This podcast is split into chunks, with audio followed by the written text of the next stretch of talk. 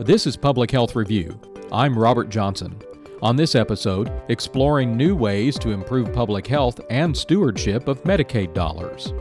More and more programs are coming to the conclusion that the best way to trim their costs is to get at these larger issues. And a discussion about states making the connection between Medicaid and social determinants of health for improved health outcomes. There are a good number of states that are very interested in this and are putting real resources, time, and people into this. Welcome to Public Health Review, a podcast brought to you by the Association of State and Territorial Health Officials. With each episode, we discuss the most pressing public health issues facing our states and territories and explore what health departments are doing to improve the condition of our country's most vulnerable populations. Today, we examine the opportunity to improve Medicaid programs through the application of the social determinants of health, things like housing, education, transportation, employment, and nutrition. Medicaid was born in 1965. 53 years later, this program for low income adults, people with disabilities, children, seniors, and others serves more than 74 million Americans. States and territories looking to improve health outcomes for their citizens lately have been thinking of ways to leverage opportunities in Medicaid financing and service delivery against their biggest public health challenges. Deborah Fournier is an attorney and a former state Medicaid director. She's currently the Senior Director of Clinical to Community Connections within the Center for Population Health Strategies at ASTHO. We began the conversation with this question do states often consider Medicaid and the social determinants of health in the same sentence? No, I don't think so. Um, and in fact, uh, there's only, I would say, recently been a wave of or a trend in Medicaid to really start paying attention to the social determinants of health. Public health directors or state health officials think that we are likely operating our healthcare delivery system backwards. We're treating symptoms that, in large part, are directed um, or emphasized because of other conditions that exist far outside of a clinical delivery system. But I'd say in the last five years, three to five years, there's been a, a very big interest on behalf of Medicaid to start really paying attention to social determinants of health. And some of that is driven by uh, these systems are starting to consider payment delivery systems that, that focus on outcomes uh, rather than on which individual medical services were provided. And that creates incentive to create new models of care that are more patient focused.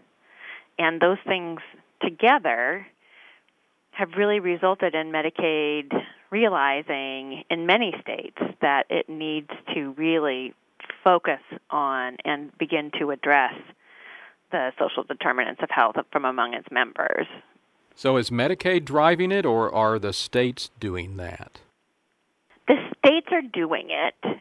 Medicaid is in a partnership initiative called the Accountable Health Communities, in which it is taking the folks in Medicaid who are really the most complex and fragile, they're called the duals, the dually eligible. So these are people who, because of their age and their poverty and or their level of disability, that they qualify for both simultaneously, the Medicaid program and the Medicare program. And so they are doing an initiative in a number of states, I want to say it's about 30, 32, in which they are examining whether screening for and addressing the social determinants of health of these very high risk members or high need members um, will be effective in addressing their larger health related social needs.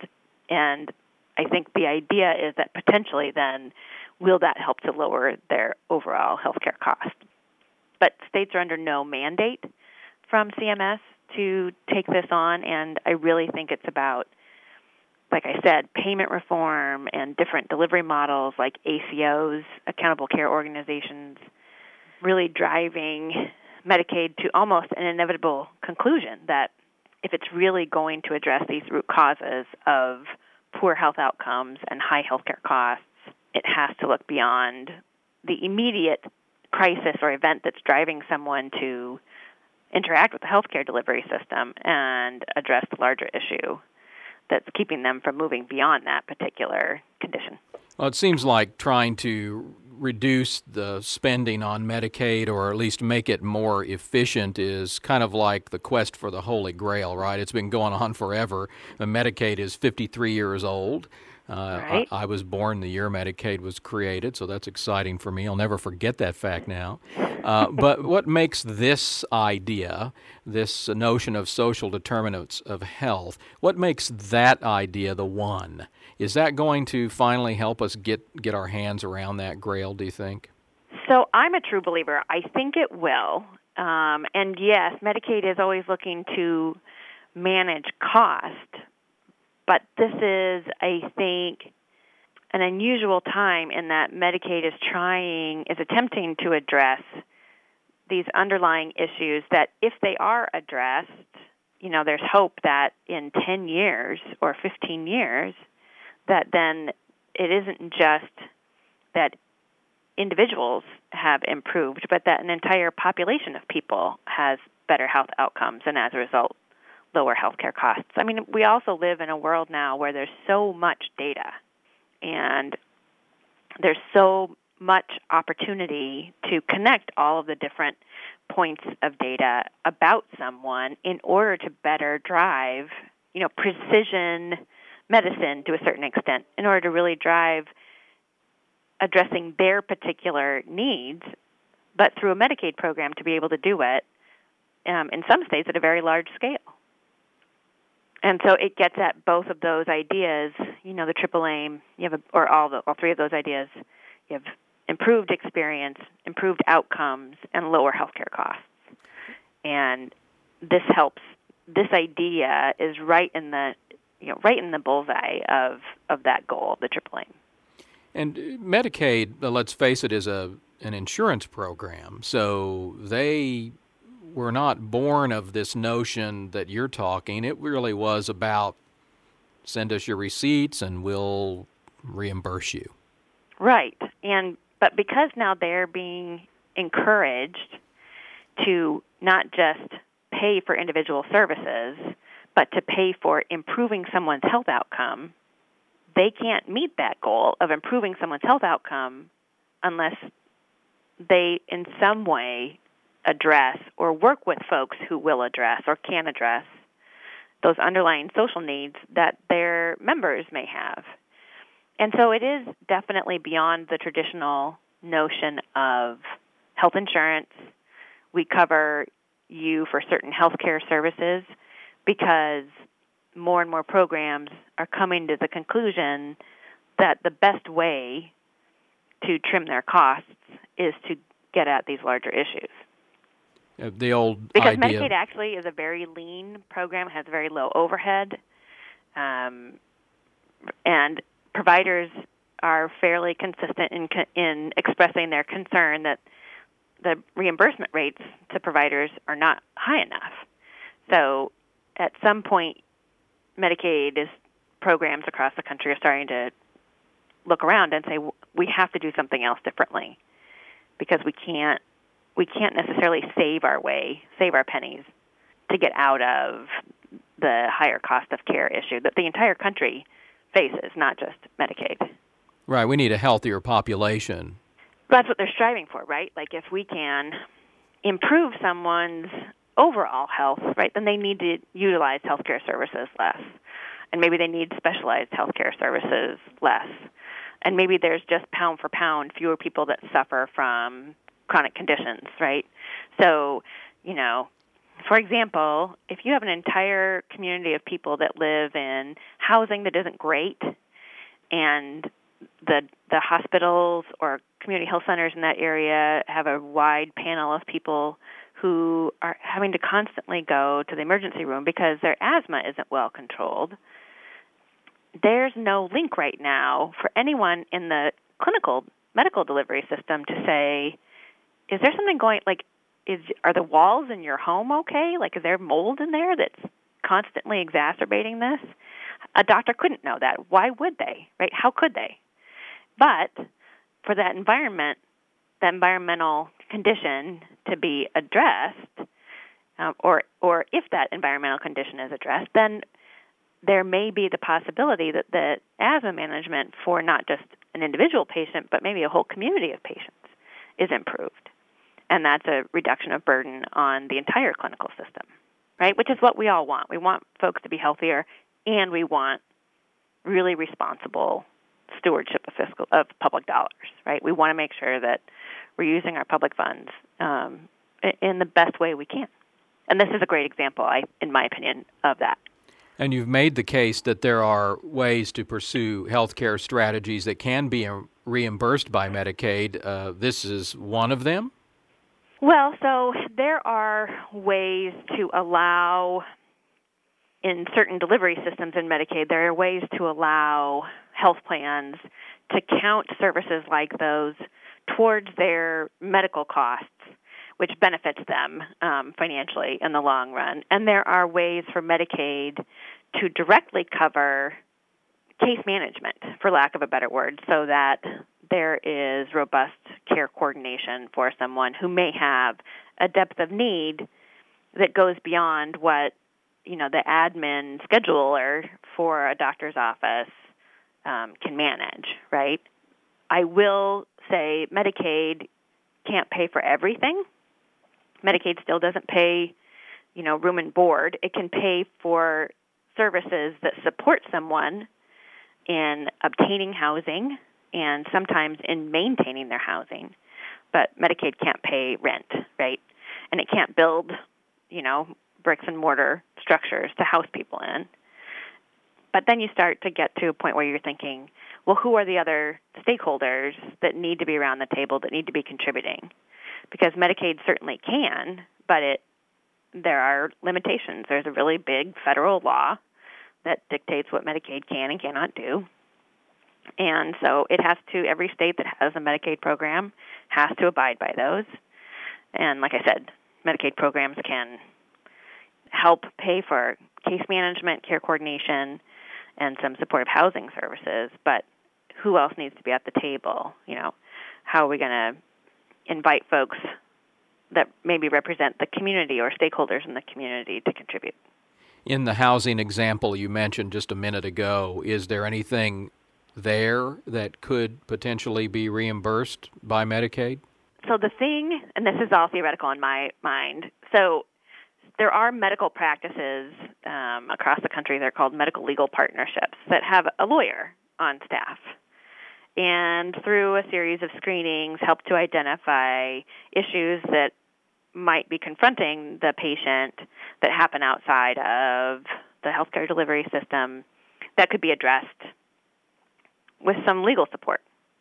And I think there's a real open question about can a Medicaid program allow a health plan that delivers the Medicaid services to cost to count the cost of that lawyer working in that practice, helping folks to resolve some of these larger issues that affect their health care as part of their medical services so that they can get recognized for that expenditure. Right? Is Medicaid reimbursing for it? Not directly. But is Medicaid employing a health plan that can use those services in the administration of its provision of service? Maybe there's a lot of uncharted territory in this in this area right now. You know, we need to be able you have to be able to collect the data about someone's social determinants of health in order to know how to best address their needs. And there isn't a standardized, uniform measure set for the social determinants of health or one that is used universally by all Medicaid programs, right? So there's a real need just to get a common alphabet, for lack of a better word, in order to really effectively understand who the folks are that you are dealing with and what their needs are. And that's where I think public health really comes in because, you know, public health has data on the prevalence of morbidities, you know, across a whole range of chronic diseases and conditions. And in some states, they have population level information about social risk factors. And putting those two together you know, especially the social risk factors, if there's a way to marry the data about a population that public health holds with the members that Medicaid know, knows it has, it might even also lead to more accurate payment for the risk that people present with. Right? It might actually lead to reimbursement to the health plans that is more accurate for the for the, the depth of need that their members have, which means they are then hopefully reimbursed at a level that allows them to put the resources where they need to be for the people who have the deepest need. Of the states that are engaging, what are they doing? Massachusetts is doing something similar to what I was just talking about. They're using social determinants of health information to improve their risk adjustment. I think Minnesota is the state that I think is really doing a tremendous amount of work. They have started working on linking social determinants of health data with health expenditures and health outcomes of members so that they can say, oh, this social determinant of health is related to or is a corollary with this utilization of the healthcare system and this outcome. And they have in their Medicaid program, I think they're called integrated health plans. They're like accountable care organizations. And they are now paying them a member rate that reflects the person's social determinant of health risk, their general demographic data, and also giving some incentive dollars for the plan doing appropriate interventions to meaningfully engage that particular client. But there's, you know, a number of states are including social determinants of health in their in their quality strategies. Um, Michigan is is um, using community health workers to collect the social determinant of health data um, on tablets. They arm the community health workers with tablets, and so the community health workers at an individual patient level then can collect that information for Michigan. And there's a lot of work that happens around evaluating performance and quality around the social determinants of health in some Medicaid programs, uh, which can be a little thorny, but definitely present some opportunities as well. Are there any results from those early efforts? Nothing that I can find just yet, but I like for example Minnesota's their 2.0 version of their integrated health plans. Um, they just started their work on the social determinants of health with the new payment just this year in 2018. So you know, it will be well worth it to see where they go. And as well with Massachusetts, who also has only recently initiated these types of interventions, which is makes sense based on what they are trying to address and is also frustrating, right?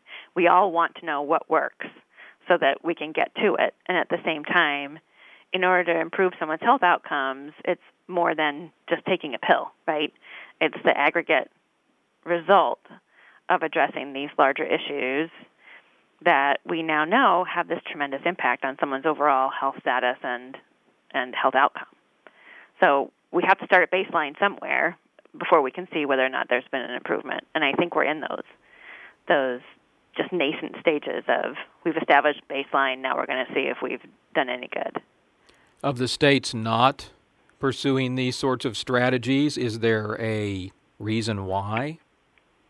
I don't think there's a uniform reason why. I think states are busy and there's always something. You know, there's always Zika or Ebola or a hurricane. You know, there's always something coming up. And I would imagine that every state wants to do this, but, you know, time and resources, time and, yeah, time and people. And, and this requires that because it requires a lot of collaboration across sectors, right? These sister agencies working together to identify what they want to measure and track and what they think is effective in doing so.